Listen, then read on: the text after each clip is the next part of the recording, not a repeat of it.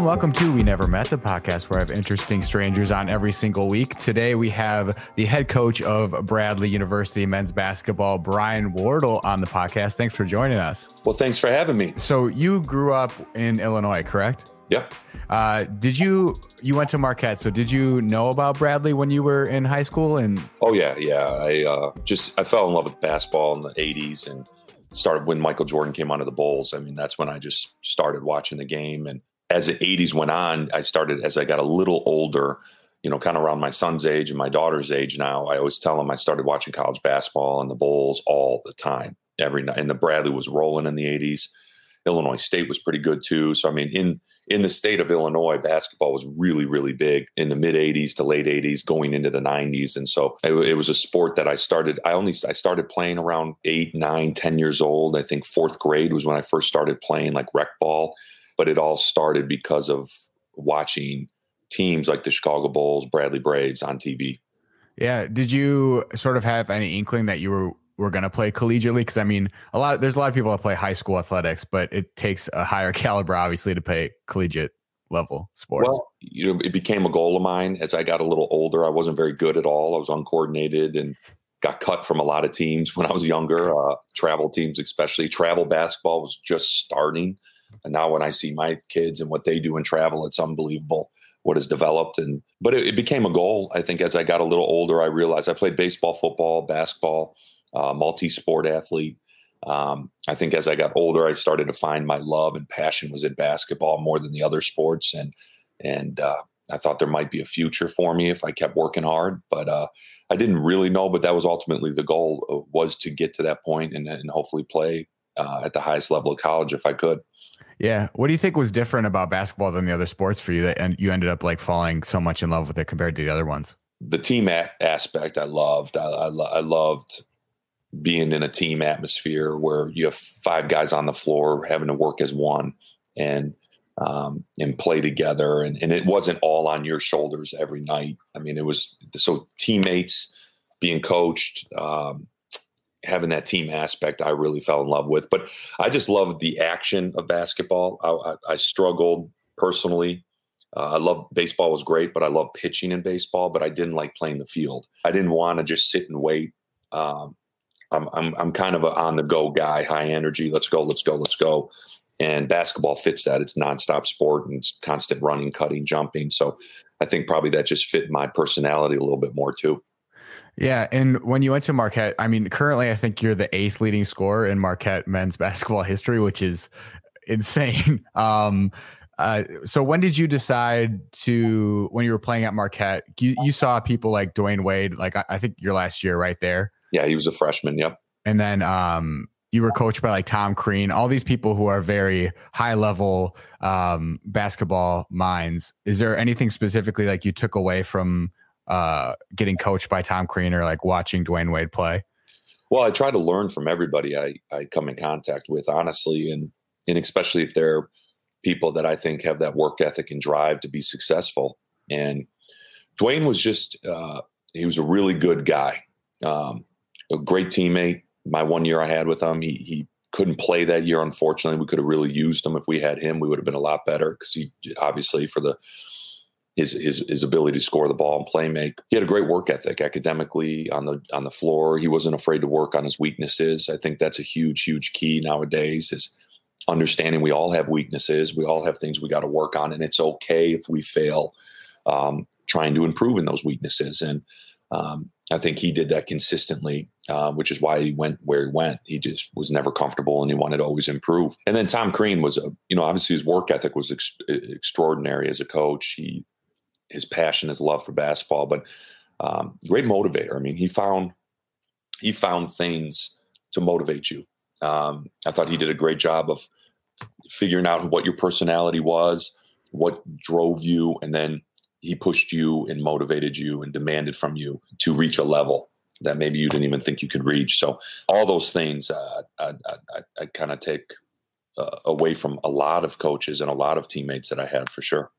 Yeah. Do you think that's an important part of coaching these days is sort of like not having one specific style, but like sort of tailoring how you talk to each player? I think it's a touchy subject nowadays. Um, I think where you hear on the outside in society is you got to treat everyone differently. There's truth to that in coaching, but your accountability of your program, your identity of the program, and more importantly, who you are has to be consistent, uh, if that makes sense. So mm-hmm.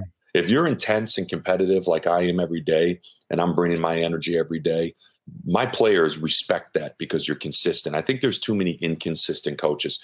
They try to be good to this player and not good to this player, or treat this player a little different than this player. That can also get get you into trouble because players want consistency. They want uh, accountability, and they want to know that you are who you are. You are who you say you are.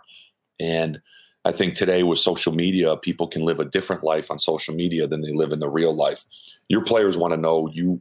They know who they're getting every single day. So I think more importantly, I'm consistent. I'm extremely fair to all my players, from my best player to my walk-ons. This is how our programs run. This is who I am every day. But I'm open to learning. If there's things that you would like to see change or this, I'm very open to listening and exchanging ideas, because there's got to be a mutual respect in our locker room. And I think we have that at Bradley, and that's what's important. Yeah, uh, that could for sure get confusing, I feel like, from a player aspect. It's like, yeah. why why are you being so nice to that guy and like screaming yeah. at me? Like, Yeah, yeah.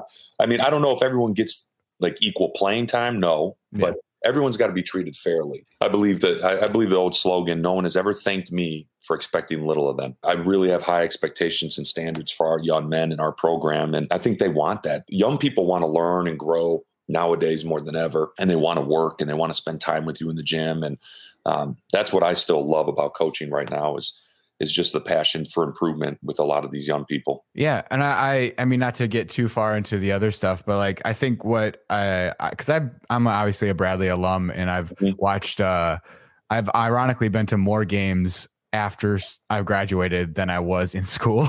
But yeah, I think your, your, your coaching consistency, and like even seeing that, like there are, there are things that are too far, or like past what you're willing to put up with. You know what I mean? Where it doesn't matter the level of skill you're at. If you're not willing to like put in the work, or you're doing something wrong, you, you can't play. And I think that's good. No, absolutely. I think it's, I always tell players, and I, when I speak at clinics, like kind of how I've, I've changed just, you know, certain philosophies of things in the program as I've grown as a coach, and trust is critical. It's trust and production for playing time. And what you just hit on is the trust. There's trust on the floor. Can you run this play right? Are you going to be in the right spot at the right time? Are you going to execute? But there's also trust off the floor, that we know who you are as a person, that you're going to uh, conduct yourself in a professional and personable, highly professional, highly personable manner every day when it comes to the academics, comes to the social life, that you're trying to grow as a person. So if that trust isn't there, and that young person just is like, no, I don't believe in these standards. I don't believe in these expectations. I'm just not going to do it. Well, sometimes that's not the right fit, and you can't play those guys that aren't buying in to what all the other players in that locker room is. Trust in that locker room between the players is critical. And as a coach, you got to sense, hey, I got twelve guys that don't trust this guy at all. He's not on board. He's not, you know, trying to be part of this program and team. And then, so sometimes you just got to understand that as a coach, gauge the temperature of the room, and then make the right decisions moving forward from there. Yeah. And, and so you started your, um, your assistant coaching career at U W Green Bay. Mm-hmm. Um, and then we're also the head coach there. When you were an assistant coach there, how was the program performing compared to like when you were actually head coach, and th- what changes did you make? We had a good program. Todd Kowalczyk was, is one of my mentors. He was the head coach there. I learned a lot from him, and we had a couple good years for him where he moved on to Toledo. So the position opened up, and we lost a lot though. After that year, I lost four seniors. Transfers went with Todd to Toledo. So during the interviewing process, I knew it was going to be a rebuild um, of the program. Um, after that year, we won, I think, like twenty or twenty-one games, and then lost in the conference tournament. But I felt Green Bay, there was a lot we could still do. We never finished in the top two. We, we you know, we never won the league. We, we didn't get to the tournament. We never got to the semis, I don't think, maybe once, of the conference tournament. So there's a lot still to accomplish. So that's kind of what drove me to really go after the job. And even though I knew it would be a little bit of a rebuilding with the personnel, I thought um, my belief of just being a really competitive group um, and, and defensively and rebounding, having that as your backbone and your foundation every game, every practice, could maybe help us get to that next level that we were just missing out on. And and that's what we were able to do. I hired a great staff. I had good coaches around me. We established an identity of, you know, everything in practice is competitive, compete, defend, and rebound, and, and get that competitive spirit going at a high level, and and understand that the ball in basketball sometimes doesn't always go in. It, it may not be your night where the ball's going in the rim, and you got to have something that keeps you in the game and keeps you in that competition to the end to possibly win. And and that's really what helped our program grow and, and go to that next level and win the league and, and do the things that we did. Is that why sort of uh, defensively, I feel like your programs are so, so like tight and, and well, I guess, coached defensively, is because, and I, I mean, there, there's tons of talented players, but at a, even at a smaller school, it's hard to just get pure scorers on the court all the right. time. So is it more important, I guess, to find someone that will fit defensively in that style, that's willing to work hard, because buckets aren't going to go in every night? Yeah, I think you said it exactly what I kind of look for. It's not even like the athletic talent. It's, you said, that's willing to work hard, be coached, be a part of an, a, an unselfish group, because our, our program really is built on unselfishness. Uh, selfish players, entitlement just doesn't fit well with me or Bradley basketball right now. It's a, it's a great group of young men that want to sacrifice for the guy on the left and right of them. And uh, I think we look for that in recruiting too. I, I think that's important for us in recruiting, that we find that so that it can fit what our program is about. And once you have that, we can teach you defensively how to play angles, technique, um, details, and then really we're just going to expect a commitment and energy level on that side of the ball. I mean, just if you don't have it, you just don't play. And it's nothing personal. It's it's about that production part of, hey, you need to do this because this is what we believe wins. And then you show them how it wins, and you show it how the plays that they made and how it impacted the game, and, and how their role is so, so vital for our program to be successful, because everyone's role is huge. Even if you're not playing much on game day, uh, what we do every day is, is critical. And, you know, I've, I've seen it as a player work. I've seen it as coaches, as a coach, assistant and head coach work. And, and that's kind of where, what our beliefs are. That's interesting. Cause like, so how do you deal with the sort of player that, cause you know, obviously all players have like peaks and valleys. There are things, you know, sometimes they go on a cold streak, they can't shoot, they can't make a basket. How do you sort of navigate that as a coach? Do you just like pull up, put them in, keep playing, keep shooting, eventually you'll make it? Yeah. It, it just, I think it depends on the individual there. And that's where, when they step outside those lines off the court and in that relationship you have with them, I think as a coach, I'm very vulnerable. As a coach, if you get to know me, if I, I think people and my players will say I open up about my weaknesses, my strengths. I'm I'm willing to talk about anything with my players. So I think you got to have that safe place where they feel comfortable telling you what's really going on in their life, or maybe just going on between the ears. And sometimes it's just, hey, you're thinking too much. Just play. You know, quiet the mind, talk to yourself, don't listen to yourself, get out there and play. And then maybe it's sometimes I got to give them a motivational video. Show so they could visually see themselves making shots or doing these things really positive over and over and over again, and just drill it in their head that they have it in them. It's just, they gotta, it's going to come back out. Don't worry. In my experience, I've kind of dealt with all, it might be in a relationship thing. It might be a family situation. So that's where you just got to have a program where I think your players are willing to come to you or, or come to one of your staff members and, you know, talk some things out off the court for sure. At Bradley, um, I'm not sure at uh, Green Bay, but at Bradley, you've had a very international lineup in international recruiting. How does that play into, I guess, today's game of basketball? Is that just because it's available, or is it because like there are there's so so much untapped talent overseas? Well, I think basketball's just grown to be a worldwide sport more than ever now. Over the last twenty years, ten years, it's it's worldwide. And so it's one of the more popular sports in the world, you know, probably behind soccer, honestly. So a lot of talent out there, um, a lot of skilled players out there, a lot of good young men and women that uh, would love the opportunity to come to America and get a college education and play at the Division One level. And so uh, you get a lot of gratitude and grateful young men that come into our program for the opportunity. And And really, it was kind of, I didn't have many international kids at Green Bay at all. If, if you look, it just, that first year at Bradley, when I got the job, it was kind of late in the game a little bit in, in the spring when it comes to the recruiting side.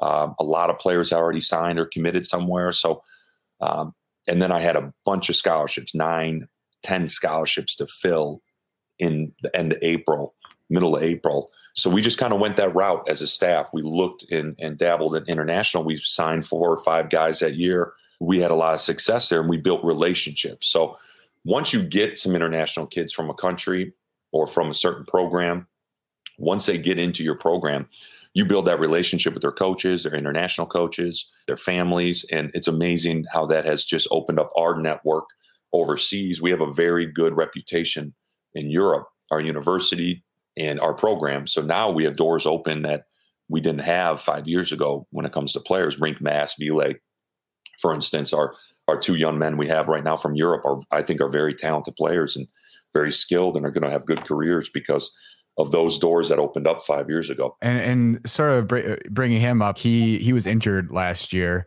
and it seemed like a bunch of the injury bug kind of hit hard uh, last year for sure. How did you sort of navigate through that? And uh, you s- still won the Missouri Valley uh, championship. Um, so how did you work through that, you know, knowing there's a finite number of players that you have? I really haven't had a year like it in ten years as a head coach. Just the injuries, the sickness too. We were sick, and, and a lot of teams were. Obviously, what we're going through right now as a country, you know, it was just an odd, odd season that way. But that's why recruiting good young men, unselfish young men, talented young men uh, that can have that next up mentality. Injuries are part of Division I athletics. I mean, injuries, we are in a combat sport almost. It's not as extreme as obviously boxing or U F C, but it is a physical game. Injuries happen. I explain that to the players. So everyone's going to be coached and everyone's going to be ready for that opportunity to make the most of it. And I think that speaks volumes to my staff and their commitment to even the guys. It's not just at Bradley. We're working with guys that are playing a lot. We're working with everybody because we understand that that opportunity might come. And they need to be ready and prepared. And um, I think that really helped us get through it and, and win games when we had six scholarship guys, seven scholarship guys. Um, when we had, a you know, obviously a huge injury to Elijah Childs. And then we had guys, Daryl was sick one time. We, we we had guys missing games left and right, but we just kept having that next next up mentality. And and there was a confidence in, with that group that everyone could get the job done if given them the opportunity. And, and they, we were able to do that. One of the reasons I actually found out about Bradley was because of basketball and because of uh, their Sweet sixteen run before I, oh, yeah. I I went to school there. How, I guess, how do you feel the importance level of like a good, I mean, it doesn't have to be basketball, but just sports program in general can be for a university like Bradley that's smaller? I, I think if you watch, especially universities that have are committed uh, to basketball uh, or football, what it can do for your university. It, it's it's the marketing, the advertising, the the name recognition. Um, I think young people want to be a part of a winner, uh, even if they're not in sports. They want to be a part of something where they feel, you know what, Bradley wins. They're producing winners. And I think sports can kind of give that image to a school in a lot of ways. And and when I came here, I wanted to build a winner, and but sustain it too. I, I don't want us to just have one good year and two, and then we go down for three. I wanted to really build something to sustain and, and built to last. And I feel good about where we're going three years in a row, what we've done. And, and I, th- I feel good about the locker room we have right now, but it is, it, you know, you heard the old model front porch uh, to the house uh, is kind of athletics. And I know when we were going to the N C double A tournament from the Valley Championship to Selection Sunday, that media attention that always seeing the B shield up on E S P N or C B S or where, wherever. I mean, if you look, if you factor that into dollars that you would pay to get that type of marketing and advertising, I mean, there's been studies that say it'd be over four or five million dollars worth of just free advertisement, free marketing. So you can look at it that as, that aspect, but I also view athletics as big for working with donors, uh, bringing them to games, entertainment, helping donations, helping um, the community come together. You know how Peoria is, and they love hoops. And I think when Bradley is doing well, you can see the city come together, and sports can unite people from all different backgrounds, races. That's the beauty that I love. What we do is if you're winning and you're doing it the right way, that it can bring a city together too. I've seen that over my career. So that's what we're trying to do here. Yeah, no, I'm really glad that it's become successful because I have a, a brother who went to Gonzaga and a sister who went to oh, Butler, uh, oh, Butler. You heard all about it, huh? Oh yeah, the whole time I was at Bradley, it was it was like it wasn't very great. I graduated in two thousand thirteen, so just okay. like yeah. just uh, just before you started, but but yeah, so now it's great because I could be like, hey, look, at it's fun yeah. to watch, and you know, now with like two championships back to back. Is it more pressure on now to like repeat that, or is it harder at the beginning when you are you're only winning like five games and you're like building a program? You know, you hear coaches say all the time, it's it's harder to be at the top and sustain. It was pretty hard to build. I'm not going to lie. I mean, going through the first season and second season, I, you know, I always get I always cringe. I watched our our Loyola game the other night. I've been watching games at, in my basement during this quarantine, just reviewing things that we can get better at. And they put my overall record up at Bradley. And I'm just like, oh, you know, just, oh, I'm a competitive guy. I'm like, but the first and second year matter. And and then those guys and, and what we were, even we lost, we established a foundation, the work ethic, the standards that we want to live by every day and work by. And we wouldn't be where we're at if it wasn't for those two years. But for me personally, to answer your question, I don't feel the pressure either way. um, I'm a literally a one day at a time guy. What can I get done today? Like I have a list of just three things. I three things I need to get done today that I think can really help our program. And because of that, I, I don't get feel that type of pressure. I think there's a lot more our program can still do. There, there's there's a level Bradley basketball I think can go to that hasn't happened here, and that's what I'm really trying to push for. And, and there's things in conference play we got to be more consistent with during the regular season. Um, there's a belief and expectation now to go to Saint Louis that we're going to be, you know, hopefully people feel, hey, you got to get through Bradley now in order to possibly win this thing.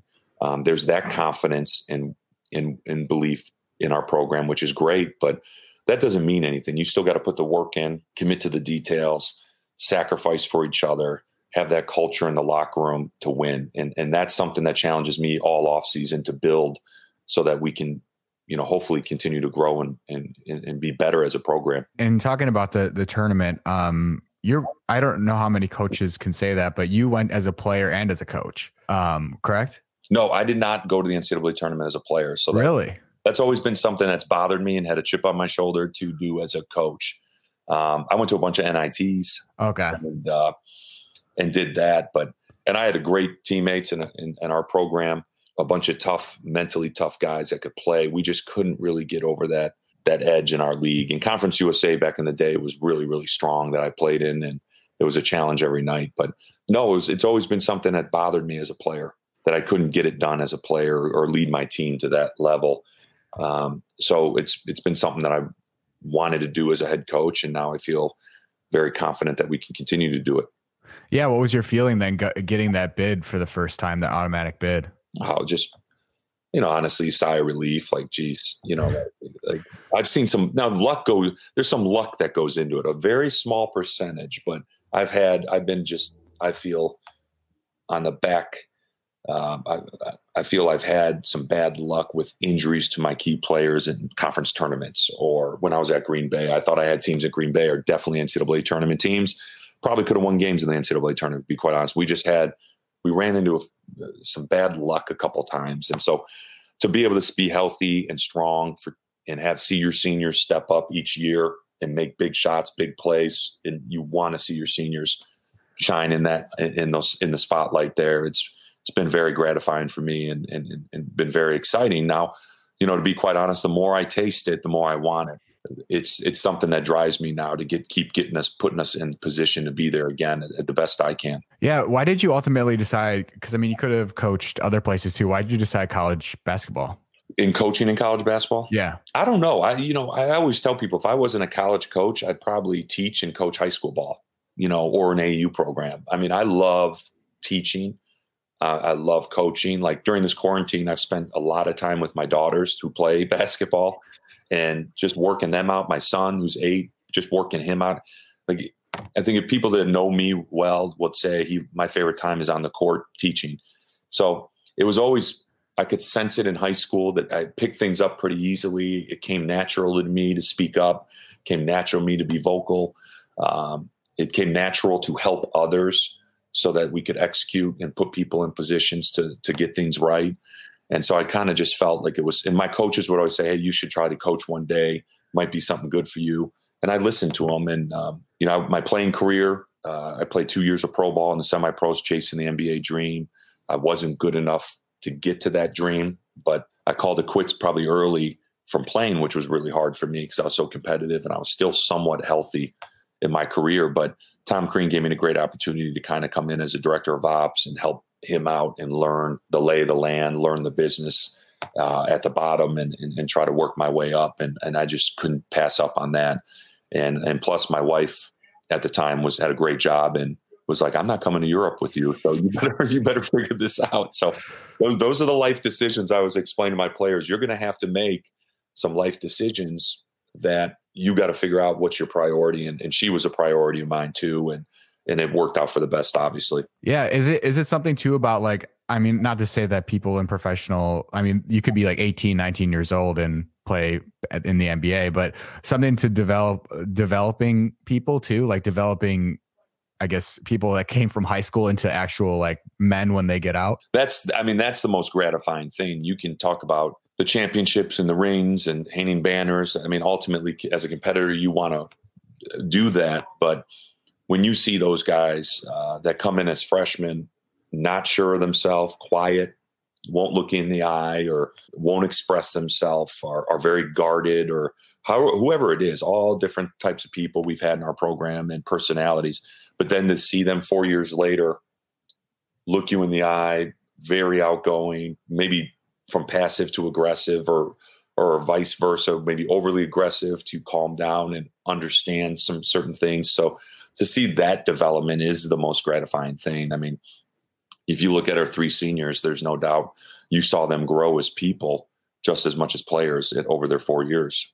Yeah. And uh, I, I was interested about like, so when you were director of ops, at, uh, was it at Marquette, right? Yeah. Yeah. Um, did they go to like the tournament when you were director of ops? We went to, no, I think we went to the N I T that year. Oh, Travis okay. Diener and Steve Novak were there. And that's why I, I, I tweeted something out about Travis Diener making that shot in the T B T the other night, because I've known Trav for a long time. And uh, he broke his wrist his senior year and was out for seven, I think, I don't know, I'm I'm not accurate, but maybe six to eight games. And I don't think we won one of them without him on the floor. So he's just got that it factor and he's a winner. And um, so we were we were a good team. I mean, we were an N C double A tournament type team if if we could have stayed healthy that year. And that So that I could even factor that year into some of the bad luck that you may have as a coach. So you got to take advantage of those opportunities. When you when you have a good team and you're healthy, you want to put them in position to have that opportunity to win it all, because it's it's hard to do. It's very hard to do. And I had a great mentor in Trey Schwab when I was at Marquette. Trey uh, taught me a lot, and he's passed away since then. He was a, a big influence on me, along with Tom Crean, along with all the coaches on the staff. So it was uh, a great learning experience for me. Yeah. No, Travis Diener, I mean, I'm here in Milwaukee. He was a huge deal when yeah. he played. He was uh, like a superstar here. No, he, you know, Trav, I, I, I said it. He is just like that it factor. He is no fear. He is who he is. Uh, I always respected that about him. He never tried to please anybody. He was just, he was a competitor. And when you, when you put that scoreboard up, it was a different guy came out. Um, you can do all the drill work all you want. And and I say this a lot to to coaches, because there's a lot of personal trainers now, and and that is great. Working on your skills is important. But Travis was not a two-ball dribble guy. He wasn't the best in skill work, but he was the best when it came to competing. And that competitive spirit is something I took from Travis, from, you know, a lot of my teammates that I saw, that if you have that spirit, no matter what you do in those individual drills, or even how hard you go, how hard you practice, if you can take it to another level in competitiveness, you can see guys make big plays and big shots. And he's always done that. I mean, since high school to college, and, and now obviously as his career's wrapping up probably. So when you were a player versus when you're a coach now, are there things that you did as a player you're like, okay, I'm glad I don't do that anymore? Or things that you took as a player that you're like, okay, I'm glad I still have that? I'm sure competitiveness is one of those things. Oh, I love it. You're asking great questions. You know, I mean, I, I love talking about this, because this is stuff I share with my players and staff privately. Yeah, I mean, I, I would have butted heads with myself in college. Um, put it that way. I'm, I got some stubbornness to me. I think all coaches do in a way. I'm, I'm everybody kind of does in a way. But yeah, I mean, if I could go back now, you know, I'm I'm forty-one almost and been a head coach now. I've been very blessed to have a good uh, head coaching career at a young age. If I could go back now and play in college, my work ethic would still be really strong. I, I don't think I, I always worked at it. Uh, I was a worker. I, I was an overachiever, and um, I was competitive. But my leadership and some of the things I did, uh, we weren't as educated on sleep and hydration and health. And but just overall, my leadership would have been so much better. I could have been a much better leader. I could have done things on the court a little bit better. Maybe that could have helped our team. So there's no doubt. I think anybody would say if they could go back in time, they'd be a better player. Yeah. Is that stuff you instill? Because, I mean, your first year at Bradley, you had one of the youngest, if not the youngest team in Division yeah. One basketball. Um, so is that something reflecting a little bit about leadership that you sort of instilled at a very young age with those players that were coming in? Yeah, I think everyone can lead in certain ways, um, whether it's by showing up fifteen minutes early to practice and getting out on the free throw line and doing what you're supposed to do. That's leadership. I mean, you can lead by example. You can lead vocally. You can, there's, there's so many ways to lead. You can lead by listening well, by eye contact, by being coachable, by just not just nodding your head saying yes, but actually applying what was told to you. And so that's always been a, a big thing that I try to tell every player in the locker room. You can all lead in some way, and uh, you try to let them figure that out on their own. And then if they can't, then you got to pull them along and kind of guide them into how they can help lead your program. And that is something that I think has been big. And I got a great staff. I mean, I got I got uh, Jimmy Foster, Mike Bargen, Drew Adams, who have been with me now as assistants for uh, five years. And they do an unbelievable job at, by leading by example as a husband and father, but also uh, vocally too, and, and communicating and talking to our guys. So to be a successful program, you got to have it, not just from your coaches, but your players. A player-led team will always beat a coach-led team. I say that all the time. If your players are leading the talk, our players are leading the huddles, the players are are holding each other accountable.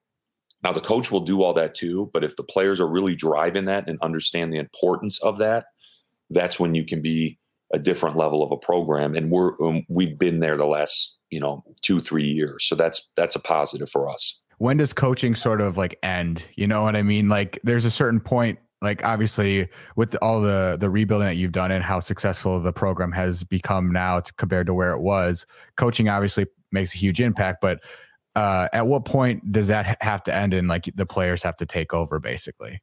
Well, I don't know if it ever ends, but what you said is true. There's gotta be a point where you can sense these players own it.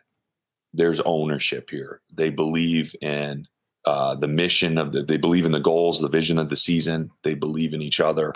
And you can sense that it, it's, it's really kind of what, how I define culture. It's what people hear, see, and feel when they come around your program. So if you, if you ever came to one of our practices, I hope you walk in the office and you can just kind of feel something like, oh, okay, these guys get along. Like they don't just talk it, they walk it. I, I feel, and I see something. And, and now I'm hearing it too, that They're they're all in this together. There's a unity here. And I think that's ultimately what you need is you got to make that shift to be good and, and to be consistently good. And you may not win it every year. You may not, but you can at least know you're putting a good product on the floor and, and you're all moving in the same direction. So there's no doubt that, that that has to happen at some point. And it may not be in the summer. It may not be in the fall. You might feel it during the season. Like three years ago when we won our first twenty games, I felt it in January shifting. You can kind of feel it. You know, the seniors are like, enough, enough. The juniors were like, we're with you. You know, maybe it was a team meeting. Maybe it was just a player meeting. Maybe it was a tough conversation you have to have behind closed doors that works some differences out. Whatever it is, every season's different. But that shift, uh, you can kind of see, hear, and feel as a coach too. And that's when you know you can maybe do something special. Yeah. I mean, if I did come to one of your practices, I feel like it would be good for the team because uh, I feel like sometimes people take even college athletics for granted. You know, you just watch from the sidelines and you're like, oh, I could go out there and do that. But just like, well, you letting... got eligibility left. You got any eligibility? Oh, I got all my eligibility left. So we're good. Yeah. Um, uh, but yeah, no, I, I, I'm interested about like sort of, you know, there are some games where I mean, we, we could talk about the the championship. Um, I think it was not this year, but last year when you were down down by twenty, nineteen points or something like that at half. Yeah, it was what seventeen, eighteen, nineteen, somewhere around there. Yeah, yeah. I can't how, remember that. Well, you won anyways. But like, um, how do you how do you go into a locker room? What do you like say at that time? Because nineteen, I mean, it was a record comeback. Uh, how do you even like, you know, fi- like fix what needs to be fixed or turn things around that quickly? What we try to do at halftime is just pinpoint two or three things, you know, that we got to tweak or improve on. You might have to motivate one player. You don't go into halftimes um, yelling and screaming. You just you very, very rarely do I have to do that. You got to gauge the temperature of your team. I always say that, like, and that's where your staff comes in. Hey, where are we? Hey, you might need to light a fire right now. Like we, we got to wake up. But that halftime wasn't that. That's a big moment. That's a big moment. I understand the pressure and the stress of the situation. That's where you go in there and you instill probably some confidence and calmness that there's plenty of time. I say that all the time. It's a long game. A lot can happen. I've seen so many games like that. So it's not a shock to me. I've been through that as a player and as a coach. I've seen that happen before.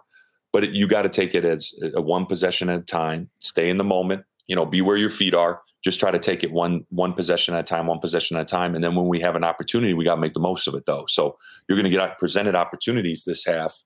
We have to capitalize on it. And that's maybe some added pressure, but that's the reality of the situation.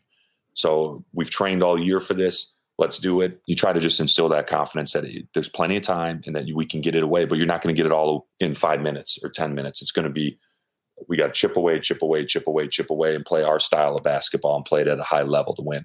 And that's what we did. Yeah. When you're in situations like that and like coming into the second half and you start playing, are you, I don't want to say blindly confident, but are you just like so sure that it can turn around? Because you, I mean, you ha- yeah, I guess you'd have to be. Yeah. I, I don't know about a hundred percent sure. I'm not, I'm not going to lie and say, hey, we're down. I, I think we were down eleven or something at half there. So that wasn't that big of a deficit mm-hmm. at halftime. That's easy to overcome. But then when it got to eighteen, Luke Minlundi spoke up firmly in the huddle. You know, players were talking. You can also gauge that no one's quiet. I think when when your teams, over my years and experience, if they start to get quiet and I'm driving it all, all right, now we might be in a little bit of a trouble. But it never, ever got that way with that group down the stretch of that season. It was, we were all engaged, all on the same page. And I think that's, uh, if you sense that, you'll be okay. You got a chance. If you're all getting quiet and going your separate ways and getting frustrated, then then it can it might get ugly for you, honestly. So um, that's usually what I try to gauge and look at as we're throughout the ups and downs of a game. And, and like I said, basketball is a game of momentum and swings, and you never get too high, never get too low. You got to stay right there in the middle in everything that you do. Yeah. I mean, that, and that goes back to recruiting too, recruiting like high character people yep. that are yep. willing to, you know, not quit and not give up.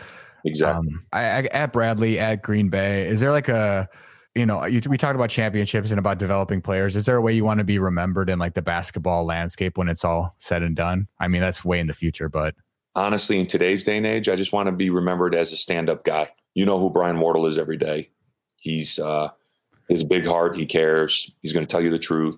He's not always going to agree with you. He doesn't expect you to agree with him. There's a respect level there. Hopefully they say I'm a hard worker and I was loyal to my players, because that's ultimately that's those, those characteristics are very important to me. So hopefully I've, I've shown that um, so far. And I'm, and I think I will, as I get older too, as I've learned every year, I've got, I think I've improved every year, and I, and I need to keep improving. I know that. So hopefully I can continue to do that as my career goes on. Yeah. Well, just from this conversation, I would attest that that is how you are. I think um, I'm just, I'm very grateful as an alumni that you have a coach like, like you there, that's developing not only a great program, but but great people too. So well, I appreciate that. We're we're doing our best. We're not perfect, and we're going to make some mistakes still. But as long as we uh, have the right morals and values intact, and we're all working together, we can, you know, like I say, we you can overcome anything and learn from it and grow. So it's it's been a fun fun five years. I love being at Bradley. Peoria has been great to me. My family, my wife and kids love it, and I, I appreciate your support and having me on. And I love hearing that you love Bradley basketball now, maybe more than you were a student. So yeah. Being optimistic, I hope we're playing games this year, because I do know it's important to uh, our school, but definitely to our city too. And, um, and, and these young men are working hard right now to put a good product on the floor. Well, I appreciate it. Thank you so much for coming on and, and, uh, the great conversation. Um, is there, is there a place uh, specifically that people can go to get like updates on Bradley basketball and stuff like that? Yeah. I mean, you can go to bradley braves dot com and, and, and just go to the basketball link, but at Bradley U M B B, at Bradley U M B B is our Twitter feed. That gives you the update, up-to-date stuff on a daily basis of what our program's doing. So that's probably the best way to follow us. Well, once again, thank you so much for coming on. I appreciate it. Um, it was great talking to you. No, it was awesome. Thank you. Anytime. And then hopefully when you're in Peoria, stop by practice. I got to see your jump shot. I, I'll, I'll bring it. I'll bring it.